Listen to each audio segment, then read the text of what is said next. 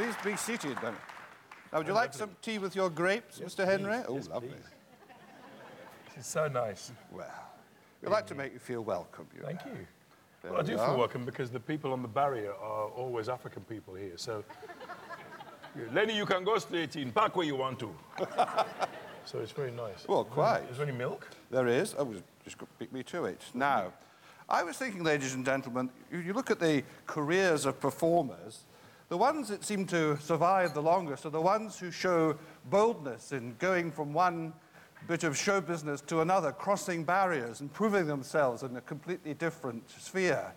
And this, of course, has happened to Mr. Lenny Henry, a long established comedy favorite, now reinvented himself as classical Shakespearean actor. And all this came as a result of a challenge. And I don't suppose even you, Lenny, could have visualized you ending up playing Othello in the West End No. and winning an Evening Standard Best Newcomer Award, which, since you'd been in showbiz since you were in your nappies, must have been a bit kind of odd. It was weird um, because I, I, I was 50 when I got the Best Newcomer Award, and uh, I thought I'd upped and come, but obviously not.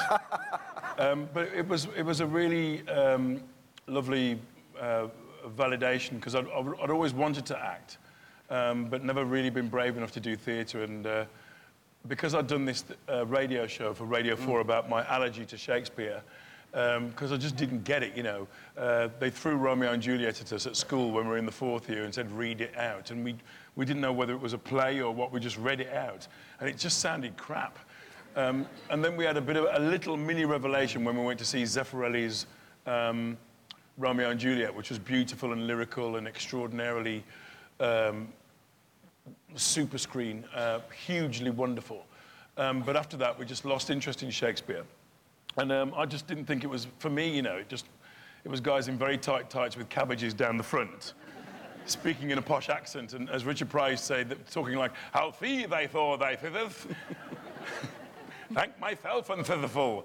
Um, and I, I just didn't think it was for me because I was working class and I was of Jamaican parentage, and Shakespeare just didn't seem to be for people like me. And then when I did, um, uh, I did a BA with the Open University, um, which took six years, and um, I just, we had to do a bit of Shakespeare every year. And I found myself slightly having a hierarchy of Shakespeare plays that I liked. And um, I slightly started to think, oh, well, I like that one. Oh, I'm not sure about that one. Oh, that's quite good. Oh, I love, I love that one. Oh, I listened to that on the way home. And I was listening to lots of plays to and from work. So you could listen to part one on the way into London and part two on the way out. So I listened to lots of plays like this. And I started to get an idea of how the language worked. And it was a fantastic experience. And then I saw a, then I saw a tape of James Earl Jones doing um, King Lear in the park in New York. I don't know if you've seen it, but it's a, it's a fantastic testament to um, how Shakespeare penetrates to even uh, an urban working class audience. Because the park was packed with black, white, Hispanic people. And every time James Earl Jones got to the end of a long speech, they went, Woo! Right on, brother man. You remembered that shit. That's a long speech. I love that you got a long memory like that. And I just thought, this is great. Shakespeare can actually be something that people can whoop and holler and cheer. And I guess it ties in with um, the way it was first performed, you know, where the audience stood up in the rain and the cold and joined in with, with the actors. To be or not to be, yeah, that's what you say, pal. Um, and I, I think that um, it's got the potential for that. And uh, I'm enjoying myself ever so much here, and I, I enjoy doing Othello as well. So uh, it's almost like having a, a, a second or third wind for me. So um, God's be praised. Now, was it the great Barry Rutter who was sort of instrumental in this? Barry, some of you might remember of this parish, he was in Guys and Dolls here and other productions, but he set up a company called Northern Broadside. That's right. And tell us, what is the sort, what's the sort of manifesto of Northern Broadside? Well, um, I, I, I always recognised Barry Rutter because um, there was always a picture of him um, with a false penis on in um, the Oxyrhynchus and the Trackers or something right, like the Trackers that. Oxyrhynchus, yeah. And um, he, he had a very big false penis on. And it caused quite a ruckus here, I remember. And it was in Guys and Dolls, and I saw that here, and he was fantastic in it. And um, Barry was here for 10 years, but then he, then he wanted to set up his own theatre company up north because he's from Hull and his dad was a trawlerman. And um, he wanted to do plays and he wanted to perform Shakespeare in a dialect that people from Hull and Halifax and uh, Bradford and Preston and Liverpool and North Wales could understand and relate to. And so um, he, I think he had to do Richard III because Brian Glover uh, passed away. And, uh, and that would have been brilliant. But he actually went on and did it. And uh, it was, uh, what was it, you know, now is the winter of our discontent, thou knows. It was very, uh, but, uh, but he, when I did the um, Othello, it was fantastic to work with actors of all different stripes, all different accents, who put their own spin on, on the dialects. And um, it means that although I think actors should kind of learn to speak a sort of standard English, because some plays demand that, it's, it's quite nice to be able to do things in your own accent. It kind of puts a stamp on the text. Um, and Barry is a big fan of that. And so when he came to see Comedy of Errors, he was really pleased to see actors speaking in uh, kind of Hispanic and uh, Nigerian and Essex. It's, it's quite a good mixture of, it's quite a babel of voices. Um, but that's what Barry's about. He's about speaking in your own dialect and making the text sound true. And I spoke to him on the phone for this um, Shakespeare documentary on Radio 4 and he did Oh for a Muse of Fire from Henry V, and it just rocked and rolled. It was percussive. It was like sort of Jay-Z was from Bradford or something. He just bam, bam, bam, and he hit every rhyme and every syllable and every consonant, and it sounded alive. And um, I was very excited by it. And, he, and on, on the next program, Barry came down to Radio 4 to Broadcasting House, and we, we, uh, we did um, the last speech, Othello's last speech. You know, soft you a word or two before you go. I have done the state some service and they note no more of that. We did that. But we did it over and over and over again. And um, it got better. You know, because I was reading it, you know, and a soft you a word or two before you, keep it down in your boots, Len, keep it down in your boots. Soft you a word or try and do it, you know, don't do it African, but, you know, try something that's not you, you know. Soft you a word, yeah, try and do it a bit gentler. Soft you, yeah, a bit louder. Soft, soft you so it just went on and on and on all morning. And at the end of it, I was very, I was somehow moved by it. And I said to him, Do you think I could do this? And um, apparently, when a six foot black man says that to you, and you're four foot and from Hull, you say yes. Right, of course you can fucking do it, lad. Of course you can do it. And it was just a matter of sorting out the dates and the diaries because we're all busy. And um, suddenly I was at West Yorkshire Playhouse looking at this huge picture of myself. As I walked down the Headrow, you know, in Leeds, I was looking at this big picture, Othello, and I was going, not bloody yet, it isn't. Um, but it was extraordinary. I had a cork up my bum all the way through previews, um, and it was just, it was like a whirlwind. I don't remember the opening mm-hmm. night at all. Um, I think I'd taken a lot of ibuprofen. but I managed to get through the first night, and then after that, it was it, it just seemed to improve by little degrees. Because um, I'd never done it before, and it, it just it kept getting better, and I was really thankful for that. I mean, do you think, because I'm sort of comparing it to the fact that you went on television when you were a, a teenage lad. 16. And, 16. It's the same kind of uh, sort of amazing boy who knows no fear idea to try Othello as your first Shakespearean role, which I think one of the most difficult. Not even a spear carrier, not no. even the bloke who says, my liege. not, not, even that. The Queen you know. comes on apace, that sort of thing, you know. No, um, I mean, I would have, I did say to him, could, sh should we do something else that's not quite so... Mm -hmm. he said, oh, do this, it'll be all right. Barry is extraordinary in the room, in the rehearsal room. He literally said to me one day, Walk with your balls, you're a general.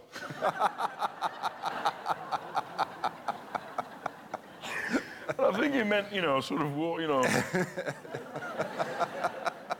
think he meant that, you know. But yes. He, he just says it in a sort of dressed up way. Very funny. But I was watching your the show, the, the comedy show, which was on a couple of day, nights ago, the one Lenny Henry, and you right. talked in the act there about how you were kind of visited by your comedy persona very in the middle of Othello. Very difficult to do Othello um, because it's, it's all serious, you know. And I'm, I, I love, I love, I like, I love comedy. I love anybody who tries to make me laugh. So I'm, I'm a very generous audience. I laugh the loudest when I go and see a comedy show. Um, I love watching comedy on the television, and I love performing uh, comedy. Um, and when I was doing Othello, it the, it was a, it's a tragedy, you know, and, and there's no, there's not a laugh in it for me. So I'm thinking, Christ, what am I going to do, you know? And, and, and I'd just be in the middle of a speech, and bearing in mind that when you're doing a play, you have to concentrate really hard. It's the most I've ever had to listen to anybody ever in my whole life. And so you're listening, listening, listening, acting, trying to be in it and everything like that. And every so often you'd hear, why aren't they laughing? Shut up. Shut up, it's Shakespeare, they're not supposed to laugh. It's not like when you do the jokes, you say, shut up, I'm trying to concentrate. Be in the middle of a big speech, soft you a word or two before you go, knife, dagger, dagger, knife, you know, just, just like that. I'm having a bit of trouble. no, stop it, stop it. So I had to really rein myself, myself in uh, in Othello. And, um, but I enjoyed it. I enjoyed the experience. And I've always liked, I, I like actors like, you know, De Niro and uh, Brando and uh, I love watching, you know, uh, Adrian Lester and people like that. I watch The Wire and The Sopranos and things. So I like the guys, uh, you know, Helen Mirren. I love Helen Mirren, Judi Dench, I mean, guys who kind of make it appear natural, and but they put the work in. You know, whenever you read the biographies of these people, they do the work.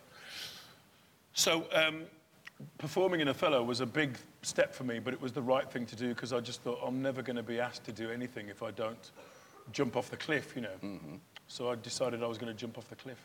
So have you now gone from not liking Shakespeare very much to being, you know, a sort of uh, dewy-eyed devotee of him? I mean, have you made that journey, or are you still, are there still plays which you don't think that highly of? Or... Um, well, the comedies are difficult because it's all jokes about your codpiece and stuff, you know, and um, the language is difficult. It's 400 years old, and some of the some of the language is archaic. And when Dominic was doing this, he he, he worked from the first folio and he cut a lot of the more obscure dialogue, um, and we worked on it in a really fantastic way. Uh, with Northern Broadsides, we, we put it on its feet straight away because that's how Barry works. You start, you literally, I was, I was really shocked. It got there, I thought, well, there'll be, you know, I'd heard that people, when they're doing a play, they sit around for three weeks and eat biscuits and talk about motivation and, you know, and, and talk about, you know, when they were abused as a child and stuff like that, you know. And uh, really think very deeply about what the subject matter is and, you know, meta theatre and all that kind of stuff. And uh, Barry said, right, we've had the read through, right, you're standing over there. I was like, fucking slow down! What about my childhood? Never mind that, lad. We open in a week's time. so, um, so, but this was slightly different. This was a different experience doing this play because this is a big stage. I mean, this is huge theatre, and I think it demands it demands something from the director and the designer and the the performers that other venues don't demand. You know, I think uh, Dominic understood that with a space like this, you need spectacle. You know, and I've seen Warhorse here and uh, his Dark Materials and things like that, and those shows fill the stage with movement and sets and design and lights. And um, on the first day of rehearsals, uh, Dominic Cooke and Bunny Christie, the designer, unveiled this set, but in miniature. And the, all, there's 26 people in the cast. 26! I get pissed off when I'm on my own.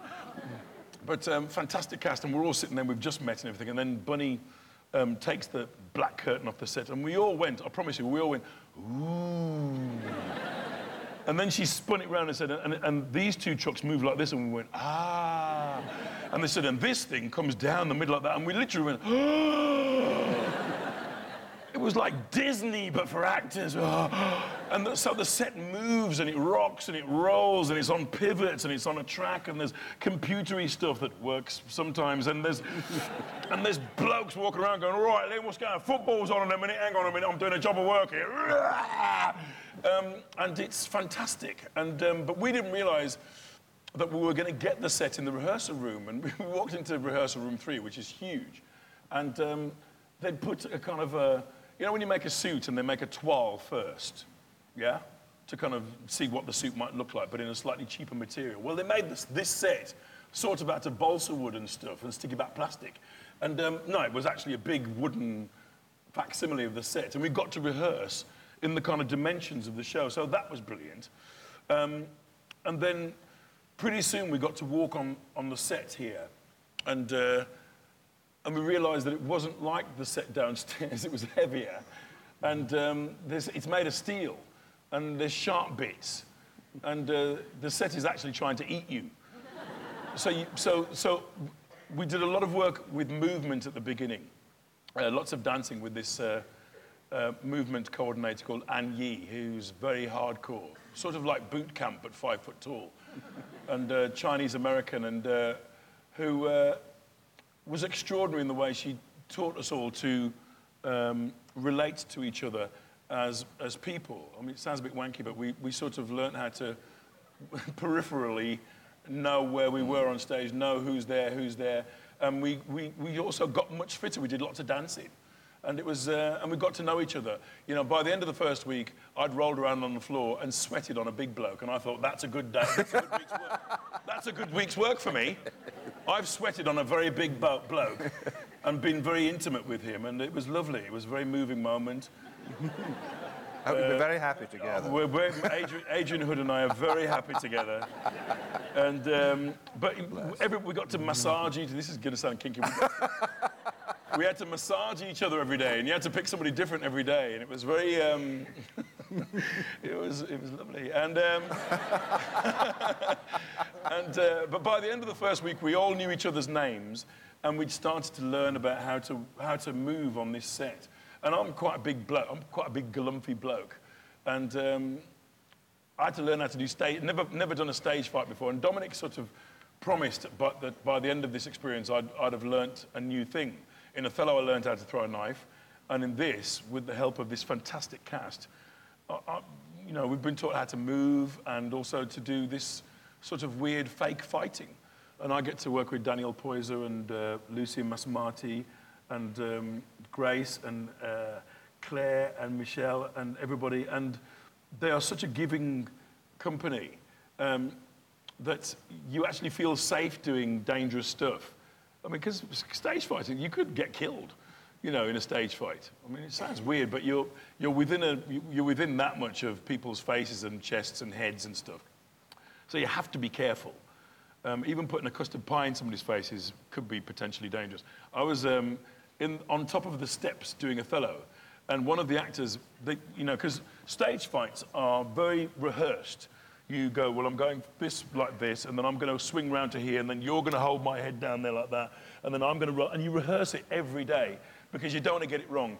And there was a moment um, in this fantastic sword fight in Othello where Stan, Stan, who was playing um, Cassio, did a flourish.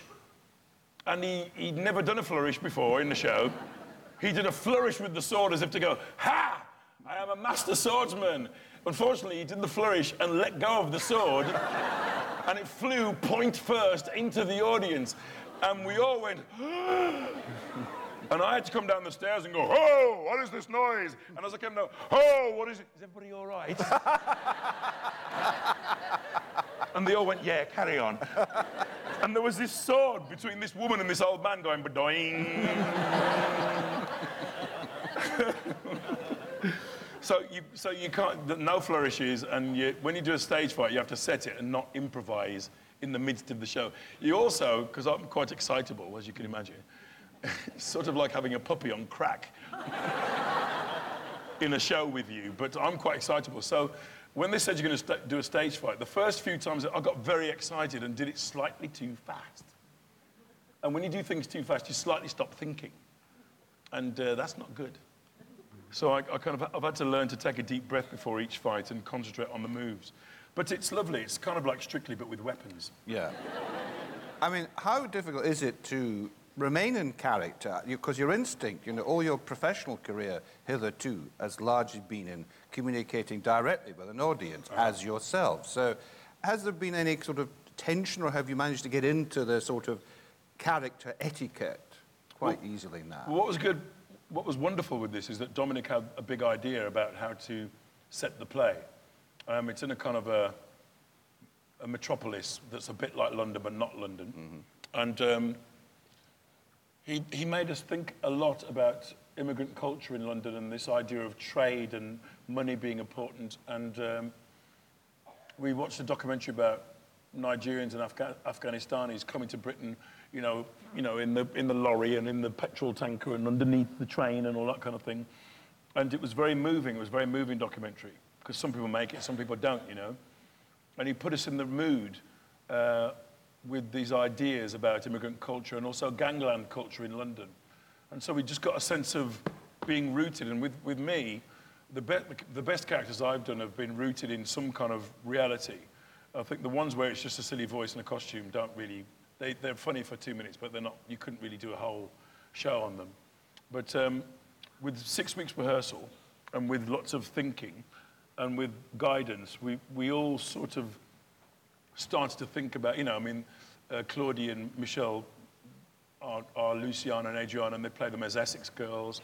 Chris Jarman is a sort of bit of a cheeky Charlie Cockney. Um, uh, Chris is Dromio, played by Daniel Poyser, who is uh, sort of London. And uh, I'm sort of Nigerian, and so is my Dromio. So there's a kind of a real, there's a very good urban, ethnic, immigrant flavour to the, and also not posh London in the show. It's very urban, it's very street, it's very London.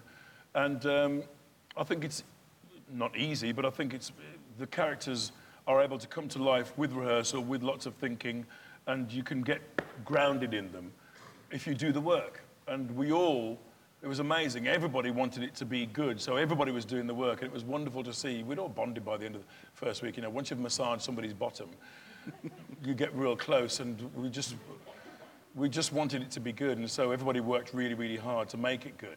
And it was uh, fantastic to experience how a big rehearsal process like that works. It's a lot of people to kind of rehearse. And so some scenes were, we had to go off and do stuff. I had to learn lines, so there was lots of line bashing going on. And, uh, but everybody ha- was, were doing their bits at different times. And we didn't, you know, we didn't really put it together until we came on the stage and we saw how it all slotted together, really. It was it, it, a fantastic experience, really enjoyable. Um, and sort of an honor, a pleasure to do um, characters like these. They're so, you know, written 400 years ago and getting laughs in the 21st century. It's not bad, you know. Um, so I, I, I have to salute it, and it's, uh, it, the text really holds you. That sounds wanky too, but it, it's sort of, once you've got a text like this, you can sort of jump off and do anything really because it's so strong. It's 400 years old and it holds you. And it is amazing how well the verse sounds in your Nigerian accent, how it, sort of, how it kind of lends itself so well to it. That's what, one of the things that struck me about Well, I think the that um, because the because the, Ni- the Nigerian-ish um, portion of the show are, are speaking this kind of embroidered language. What's interesting is it, it almost feels like they're having to they're speaking in a language that's not theirs, so they're having to we break it down for you. So it becomes, I think it becomes clearer because we're foreigners speaking this, this language that is new to us. So it becomes very, because that I familiarly sometimes do use you for my fool and chat with you, your sauciness will jest upon my love and make a common of my serious hours. When the sun shines, let foolish gnats make sport, but creep in crannies when he hides his beams. If you will jest with me, know my aspect, and fashion your demeanor to my looks, or I will beat you, no, or I will beat this method in your sconce. And um, it just sounds like somebody trying to speak, get to grips with this language. And um, although the other night I did say, if you will just know my aspect, and fashion your demeanor to my looks, or I will sconce your sconce with your sconce. and Lucy Msamati looked at me and went, okay. okay, I'm just going to carry on now with the play, Len. I'm doing the play. Do you want to join in with the play? Well, you can improvise in Shakespeare now, you see, as Well, well. you, can, you can a bit. I, I, I don't stop so much now. I used to stop. So is the fact, stop going, what now? is the fact that you're at the National Theatre on the Olivier stage, does that give you a buzz then? This, Yeah. This new departure. I mean, how, how do you see it developing, this uh, phase as a classical actor? Will you do other parts? Will you do other plays of this kind? Well, you get, you've got any work? Well, yes, I've a few suggestions, if you like. Well, I, I'd, like to, I'd like to do more. I mean, working with this company is great. We sort of want to hire ourselves out as a company for hire. um, but um, I, I, I- I love working here. When you get a laugh in this room, it sort of tickles you in places that you shouldn't be tickled, really. have they sort of have have the posh actors have they welcomed you with open arms? Well, they're not really that posh. It's great, you know. See your Simon Russell Beale walking around in his pants. It's fantastic. He's two dressing rooms down from me, and he, chat, Yes. he chats, and Tony Sher's here now. And, uh, it's, it's sort of like being at the BBC in the late 70s. Because in the canteen, you know, people who walk around in costume, they shouldn't, but they come in and they grab a quick cake and, Yes. you know, they've got costumes on. And um, it's lovely, you know. There's no dialects or anything, but it's, it's a bit like the BBC. And um, I like that. I like the idea of uh, there being a building where there's lots of things going on, there's lots of creativity going on. And it's a positive thing. Creativity is a positive vibe, it's a positive energy. And um, certainly in this company, you know, everybody wants the show to be great. Everybody responds to the audience. And there's a real feeling. Dominic is really plugged into the show. He comes back, he watches the show. We get notes quite constantly. And um, he, he just makes us try different things, you know. We, we, we don't get time to get set in our ways. Plus, we're in rep now. Yeah. So we do it for nine, nine shows, and then we have you know, a week off, and then we come back and go, "Ah!" um, but it's, it's, it's really exciting. And I, I, I, of course, I want to do more theatre. Um, I'd like to do something new. I'd like to do a contemporary play. Um, but um, I definitely think I'm going to do more Shakespeare. But you'll go back to the comedy, the stand-up as well. You haven't given that up, have No, no, you? no, no, Or- no. No, no, I can't give up comedy. I No, quite. pay for my mum's house. God bless it. No, no. Well, I, I mean, uh, seriously though, I, I do see uh, being stand-up comedy is from the age of 16 as being a job, and I was able to help my family, and I've got a big extended family, who, um, who, uh, one of my brothers rings up and says, "Len, I need 857 pounds 99 pence." And um, you know, I, I've got a big extended family, and I try and I've tried to help them over the last 36 years, and help you know people with university and stuff like that. And um, I, uh, my mum was very sick for the last seven years of her life, and I paid for her care, and uh, the stand-up helped to do that, and it's it's well paid, and and uh, I I like doing it, and I like the vibe with the audience. I enjoy it, but actually, after doing it for 35 years, I, I was I was definitely thinking there's got to be something. of What is the next stage now?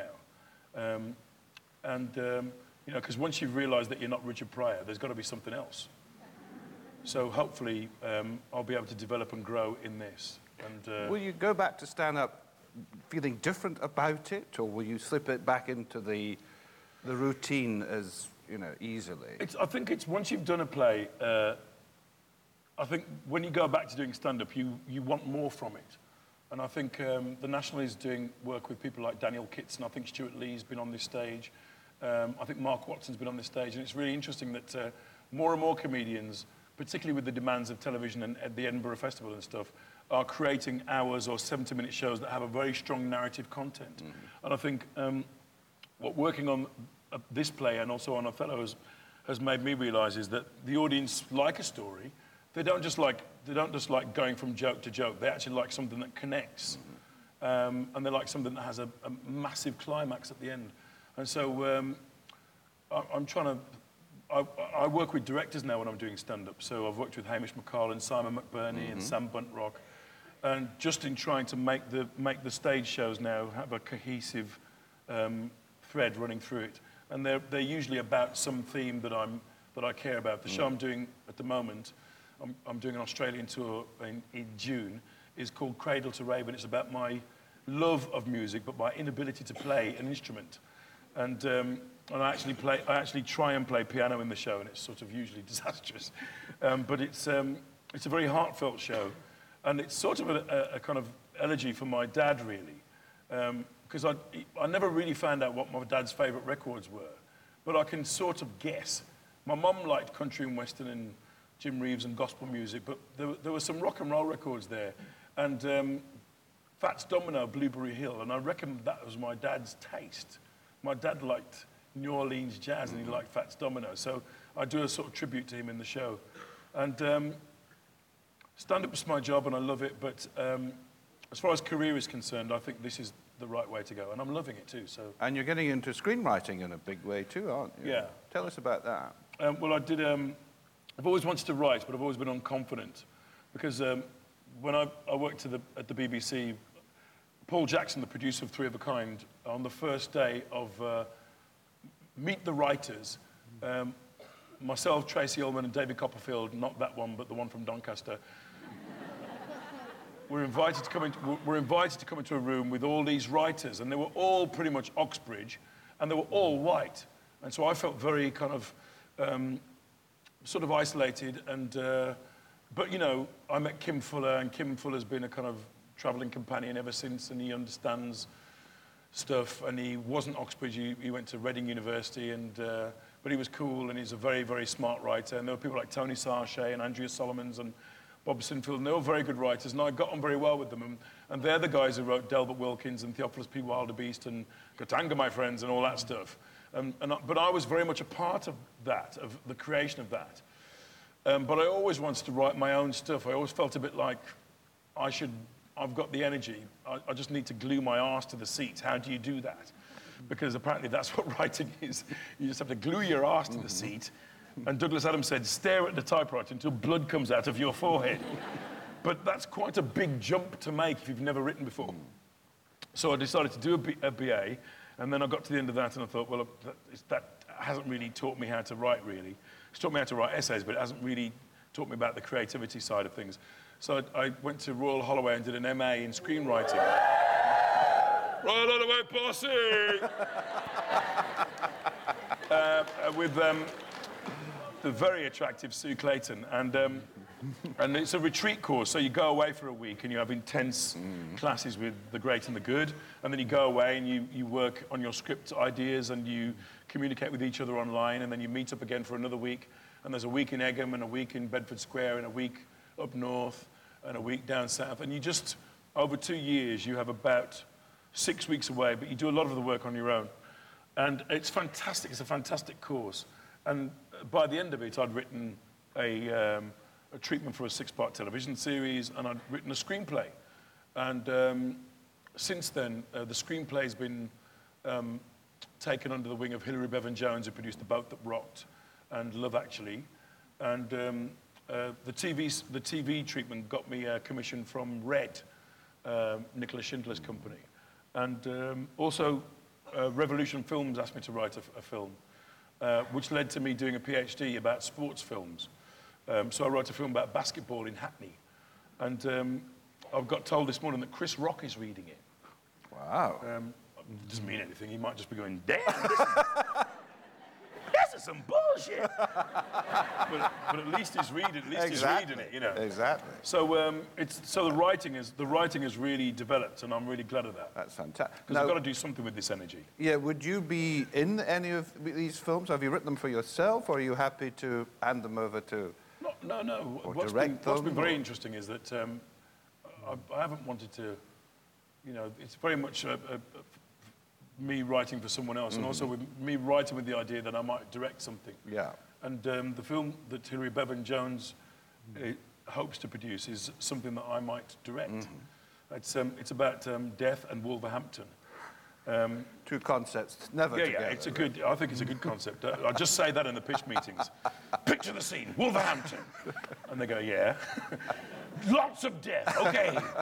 Um, so uh, it's about Jamaican funeral uh, rites in, Jama- in, in Jamaican culture and in a lot of third world cultures. There's a nine nights thing that happens. So you know, it, I, I noticed because my dad died in 1977, and for nine nights, people kept showing up at the house with bottles of whiskey and pots of stew. All right, Len? Where's Mrs. Henry? And they'd walk into the house and slightly take over. And so the whole neighborhood somehow knew that my dad had died and just showed up at the house with food and drink. And, you know, in the kitchen they'd be singing hymns, and in the front room they'd be playing Prince Buster records, and in the back room they'd be playing dominoes. And it was a, it's a kind of funeral rite that means that the deceased never gets a chance to think about um, their loved one because they're too busy cooking and cleaning and kicking people out of their house. And um, so I've written a film about that, and um, I hope it gets commissioned. Well, it's all very exciting. Yeah. It's fantastic. Well, ladies and gentlemen, that sadly I must end it. I'm sorry about that. Lady's got a very important appointment to make in 50 minutes' time, so we mustn't keep him from that. A conversation with Lenny Henry, everything is premier, including the price, you might say. ladies and gentlemen, please join me in thanking Mr. Lenny Henry.